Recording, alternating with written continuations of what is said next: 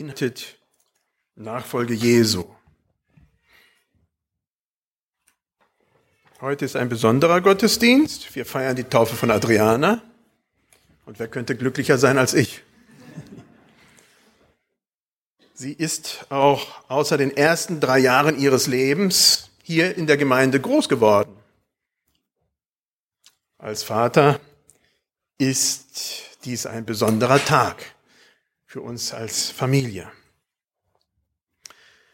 Die Taufe ist der Beginn einer lebenslangen Reise in die Nachfolge Jesu. Also es ist nicht ein Schlusspunkt und danach habe ich nie wieder was mit Gemeinde und Gott am Hut, sondern es ist ein Anfang. Jesus ist im Text von Lukas 10, den wir heute ein Teil davon zumindest anschauen wollen, auf seiner letzten Wanderung nach Jerusalem Richtung Kreuz, Tod, Auferstehung. Es ist seine letzte Möglichkeit, seinen Jüngern Nachfolge irgendwie nahe zu bringen, zu erklären, was das bedeutet. Er zeigt seinen Jüngern sehr eindeutig, gerade auch im, im, im ganzen Kapitel vor und nachher, dass das Reich Gottes eine direkte Konfrontation mit dem Reich Satans ist. Gottes Reich, ein Reich des Friedens, ein Reich der Versöhnung, ein Reich der Wiederherstellung, befindet sich in Opposition mit einem Reich, das bindet, verletzt, zerstört. Adriana mit diesem Tag entscheidet sich, entscheidest du dich, diesen Weg zu gehen. Diesen Weg des Friedens, der Versöhnung und der Wiederherstellung. Und das üben wir täglich zu Hause in der Familie. Doch nun zum Text.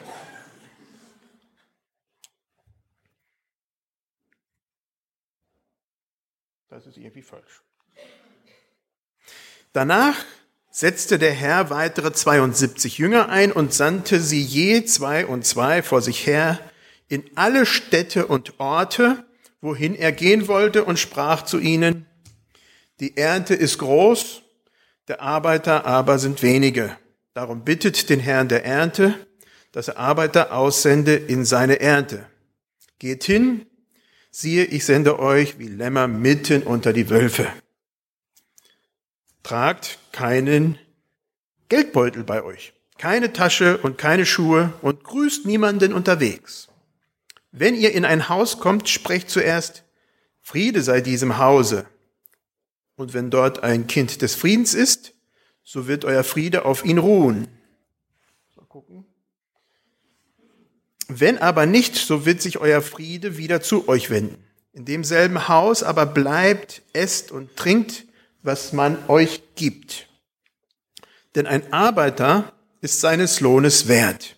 Ihr sollt nicht von einem Haus zum anderen gehen, und wenn ihr in eine Stadt kommt und sie euch aufnehmen, dann esst, was euch vorgesetzt wird, und heilt die Kranken, die dort sind, und sagt ihnen, das Reich Gottes ist nahe zu euch gekommen.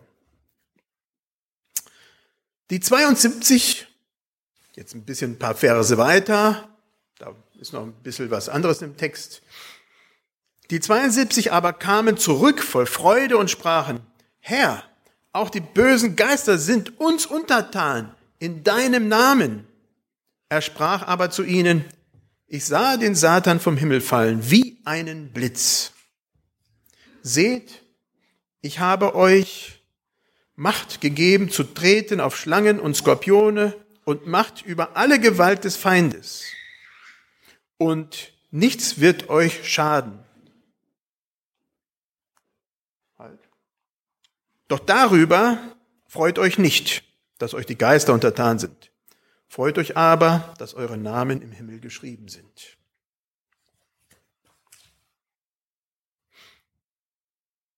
Beten und gehen.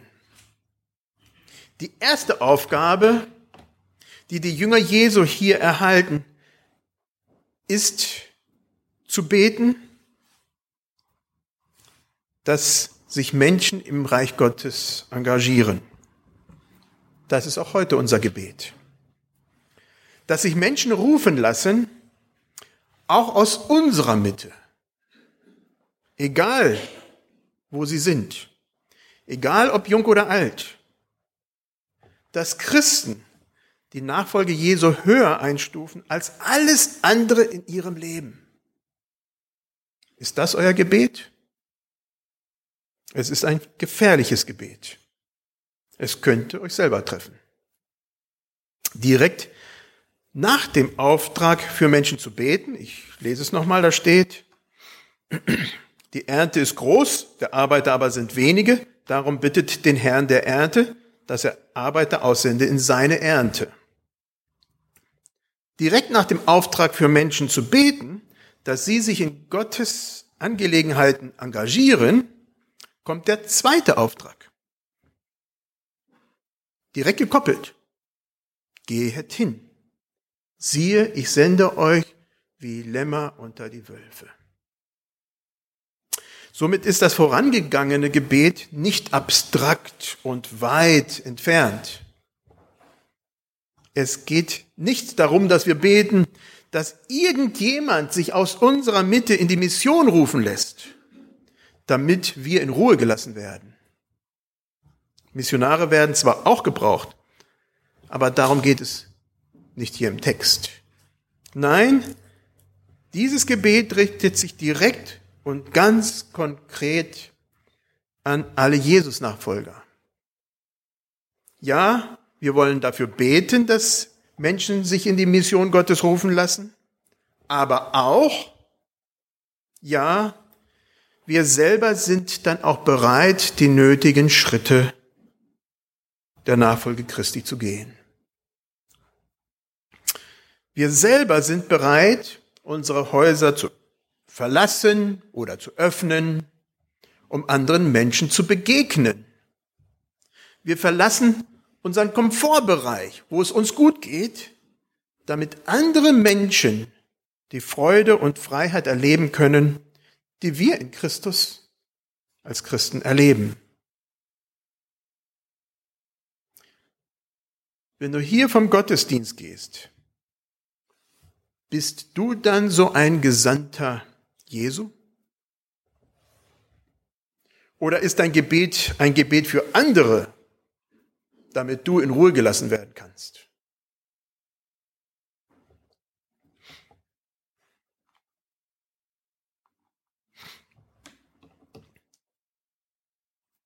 Wenn du aber von hier gehst, welches ist deine Botschaft?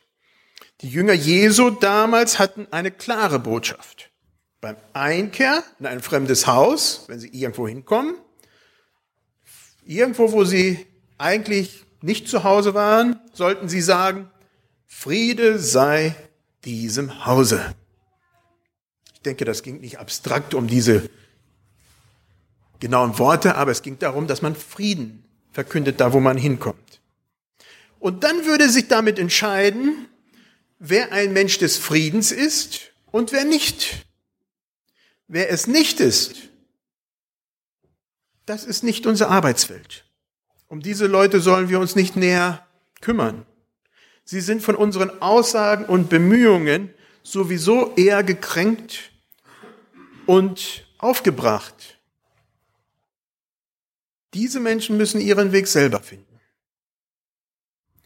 Aber wo es Menschen gibt, die Frieden im Herzen tragen, und es gibt sie, die interessiert sind und hören, da können wir die Botschaft Jesu des Friedensfürsten, der wirklich Friedefürst ist, diese Botschaft können wir da verkünden.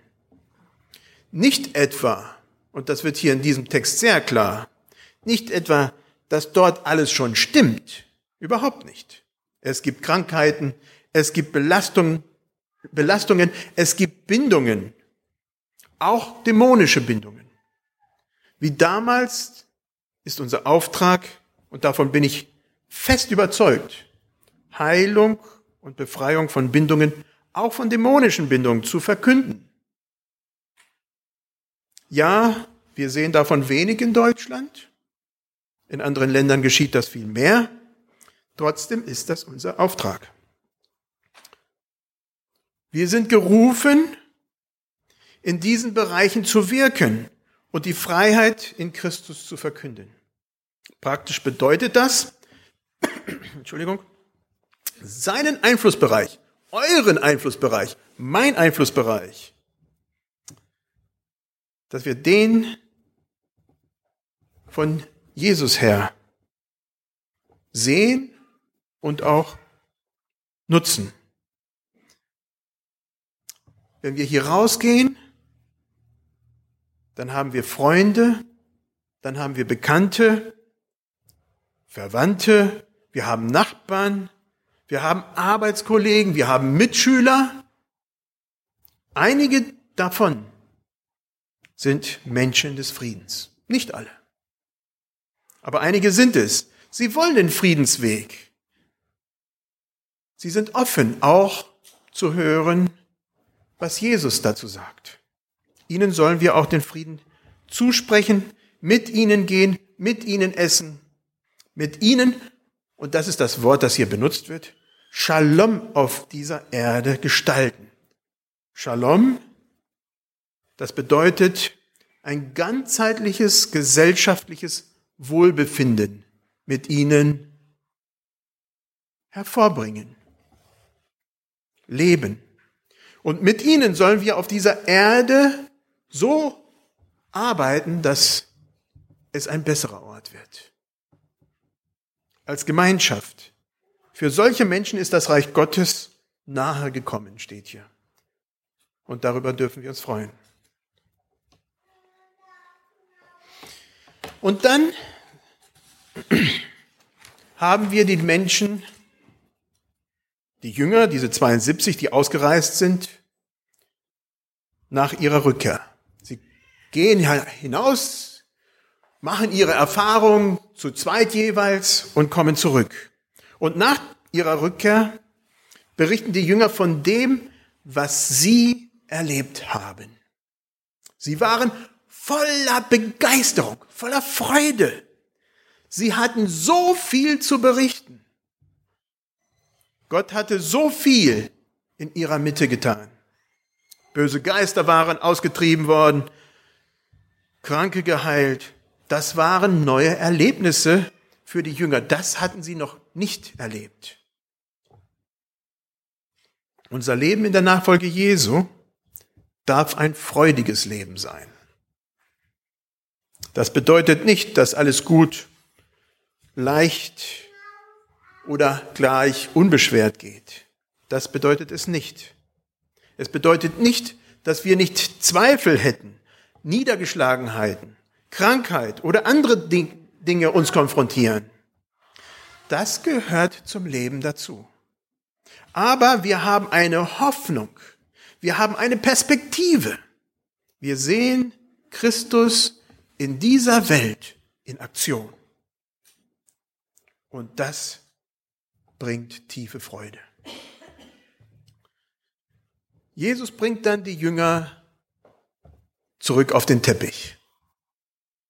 Er sagt, freut euch nicht über das Ganze, was ihr erlebt habt.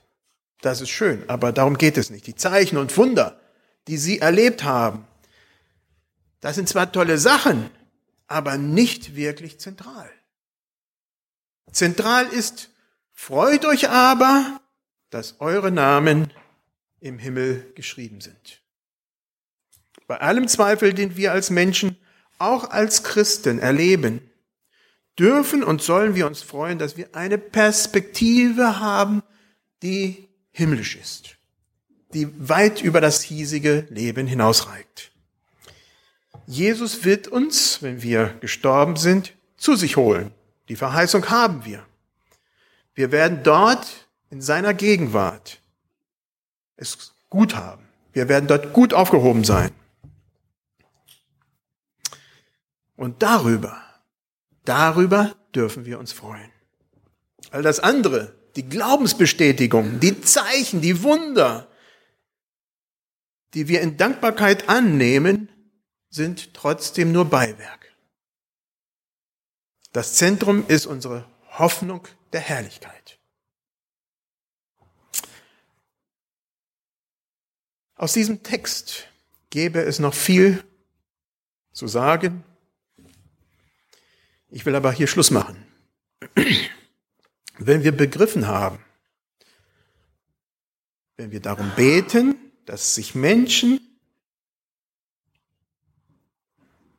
in das geistliche Erntefeld hinausschicken lassen, dass wir dann auch persönlich gemeint sind, dann ist das schon viel, was wir begriffen haben. Wenn wir begriffen haben, dass wir Friedensboten für unsere Gesellschaft sind und dass wir uns mit anderen Menschen des Friedens vereinen können, um Gottes Reich hier auf dieser Erde zu verkünden, dann haben wir viel begriffen. Wenn wir begriffen haben, dass wir in Christus inneren Frieden, innere Ruhe und eine Zuversicht, eine feste Zuversicht haben dürfen, eine Perspektive der Ewigkeit, und zwar in der Gegenwart Gottes, dann haben wir das Zentrum begriffen. Das wünsche ich uns allen. Amen. Ich bete noch mit uns und wer kann, den bitte ich aufzustehen.